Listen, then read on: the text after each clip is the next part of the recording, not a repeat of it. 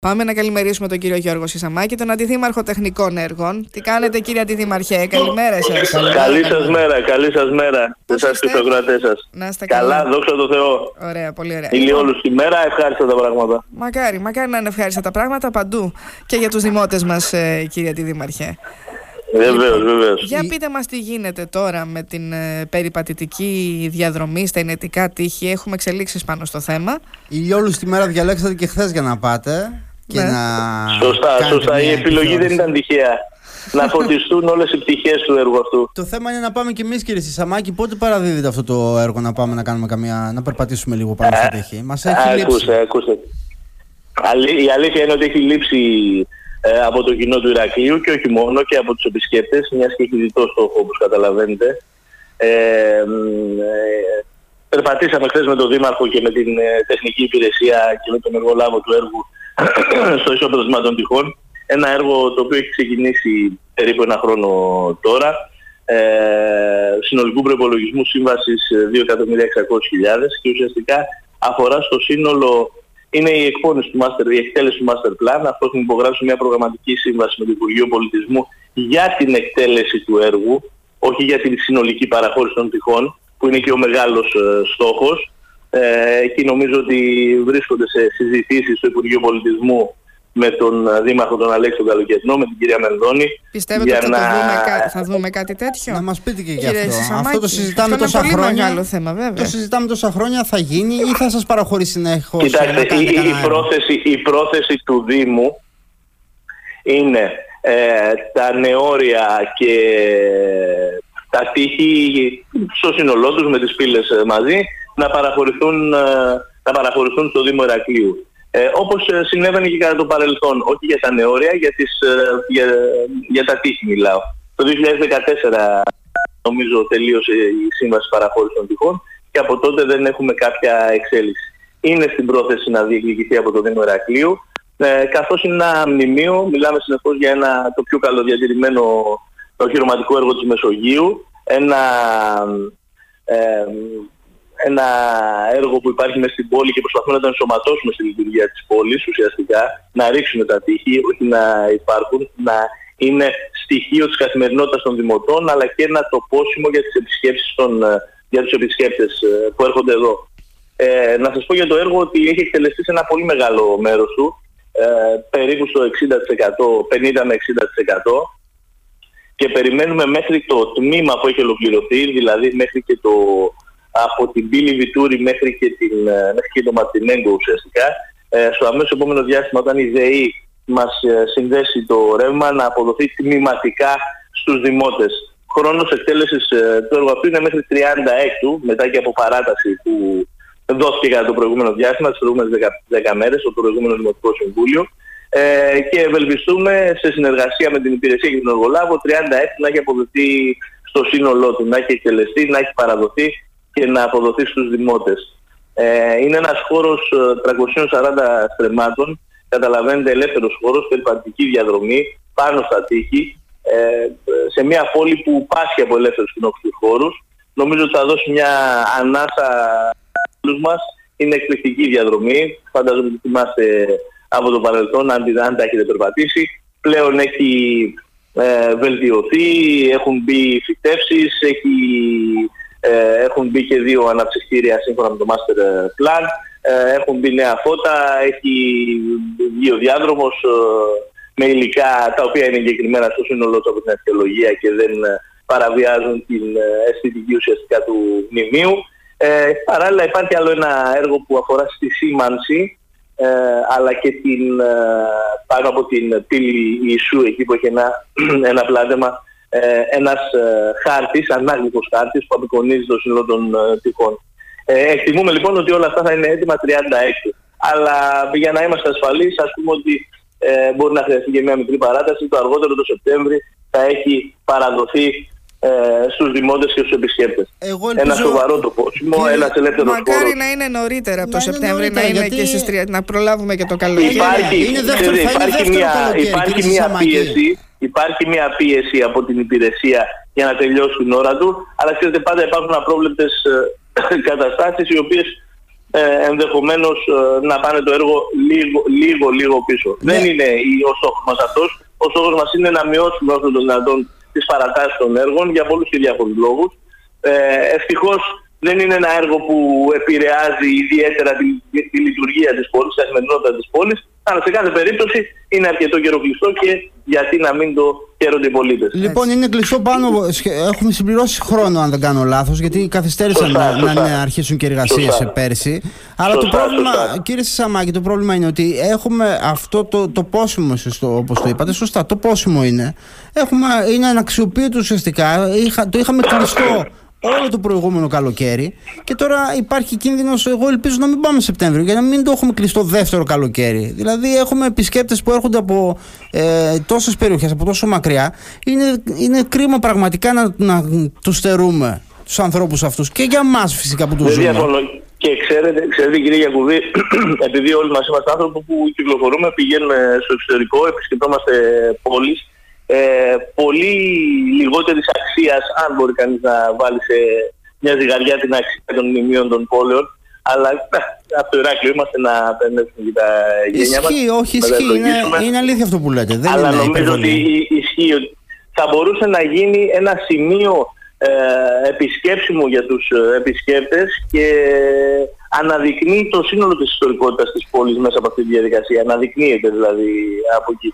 Θεωρώ ότι σιγά σιγά θα μπει στη λειτουργία και των τουριστικών γραφείων ως ένα μνημείο το οποίο αξίζει κανείς να επισκεφτεί. Έχει την ιστορία του, μπορεί να ντυθεί με διάφορες ιστορίες της πόλης και από την εποχή που στήθηκε αλλά και τη σημερινή εποχή, τη σύγχρονη εποχή. Κυρία Σαμάκη, αυτό είναι το πρώτο τμήμα, έτσι, της ανακαινισμένης περιπατητικής διαδρομής. Σωστά. Σας είπα ότι έχει εκτελεστεί περίπου το 60% του έργου και το άμεσο επόμενο διάστημα, ενδεχομένως μέχρι 36, θα έχει αποδοθεί στο σύνολό του. Τμηματική παραλαβή και απόδοση θα γίνει. Είμαστε στη φάση που περιμένουμε ουσιαστικά την ΔΕΗ να συνδέσει τα δίκτυα και να μας δώσει ρεύμα για να μπορέσουν οι δημότες να αρχίζουν να απολαμβάνουν. Λοιπόν, για να δούμε. Ναι. Τουλάχιστον το μισό, δηλαδή μέχρι το Μαρτινέγκο θα το έχουμε. Ένα τμήμα περισσότερο από το μισό. Που είναι και πιο κοντά στο κέντρο, περισσότερο προσβάσιμο. Από τη Βίγλα μέχρι το Μαρτινέγκο σίγουρα. Τώρα επειδή τυχαίνει εγώ να είμαι από τους ανθρώπους. Είναι μια αξιοπρεπής διαδρομή που μπορεί κανείς να. Εγώ τυχαίνει να είμαι από τους ανθρώπους που πηγαίνω κάθε μέρα εκεί και αυτοί, εμείς που πηγαίνουμε κάθε μέρα γνωριζόμαστε και μεταξύ μας, ξέρετε. Γιατί και τώρα εσείς κάνετε τις εργασίες, αλλά το καθημερινό ραντεβού ισχύει. Αυτό το τμήμα είναι και επειδή είναι ίσως και πιο κοντά στο κέντρο, είναι και πιο εύκολα προσβάσιμο. Έχει τη μεγαλύτερη επισκεψιμότητα. Δηλαδή τουλάχιστον αυτό να παραχωρηθεί το συντομότερο να το έχουμε το καλοκαίρι. Και το υπόλοιπο τμήμα είναι αντίστοιχης αξίας και συντηρητικής, με την έννοια ότι προσεγγίζει τη θάλασσα και έχει και αυτό την δική του ομορφιά.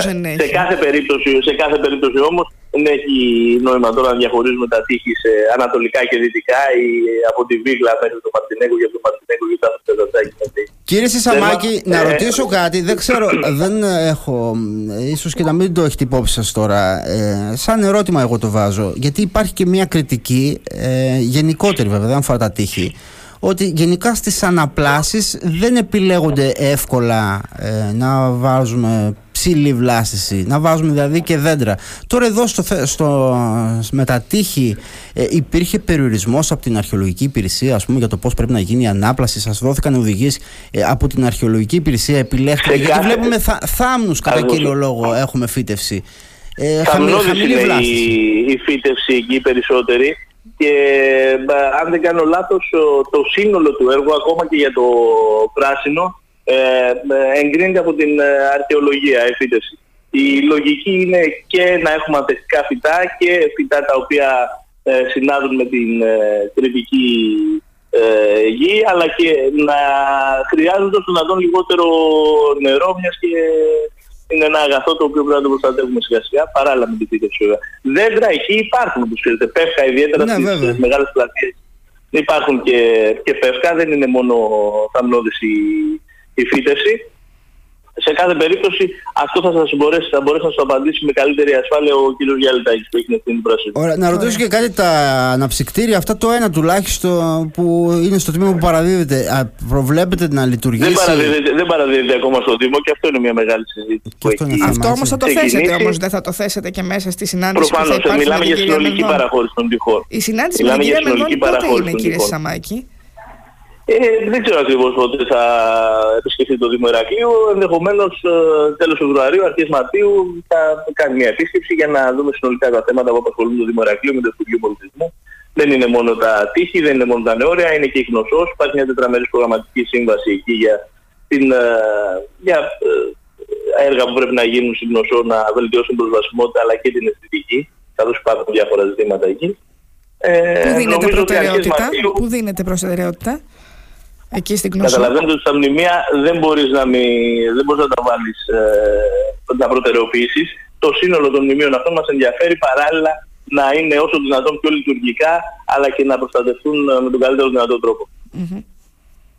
Λοιπόν, να ρωτήσω εγώ τώρα κάτι διαφορετικό. Χθες στην επιθεώρηση εκεί των εργασιών που πήγατε και κάνατε με τον Δήμαρχο, ακούσαμε τον Δήμαρχο να κάνει αναφορά, βέβαια λογικό ήταν, γιατί είχαμε την προηγούμενη εδώ τον κύριο Σταϊκούρα που μας μίλησε για τα έργα στην Κρήτη, μας μίλησε και για το ΒΟΑΚ και ακούσαμε χθες τον Δήμαρχο να τοποθετείται για το θέμα των διοδίων, ότι είναι κόκκινη γραμμή ουσιαστικά, μας είπε για το Ηράκλειο.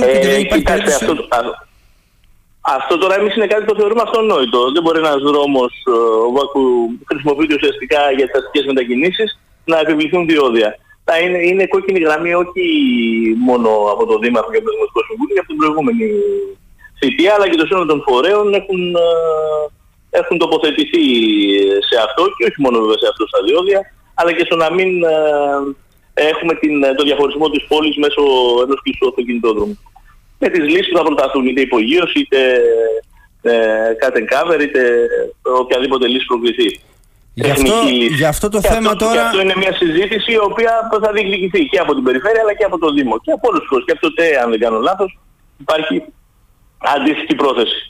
Ναι, γι' αυτό το θέμα τώρα από την περιφέρεια μας έλεγε και εδώ χθες ο κ. Αρναουτάκης ότι φαίνεται ότι δεν είναι απόλυτη η στάση του Υπουργείου, ότι μπαίνει σε μια συζήτηση. Τελικά εσείς αισιοδοξείτε, θα το καταφέρουμε να μην έχουμε ένα αυτοκινητόδρομο καινούργιο που θα κόβει το Ηράκλειο στα δύο? Είστε αισιοδόξοι γι' αυτό? Νομίζω ότι είμαστε σε καλό δρόμο, ανεξάρτητα ότι υπάρχει ένα κόστος επιπρόσθετος σε αυτό, αλλά να πάμε να φτιάξουμε ένα δρόμο με τις προδιαγραφές που πρέπει, χωρίς να θίγονται τα συμφέροντα της πόλης και των δημοτών. Mm. Νομίζω ότι ο Περιφερειάρχης ήταν σαφής και ο Δήμαρχος το ίδιο.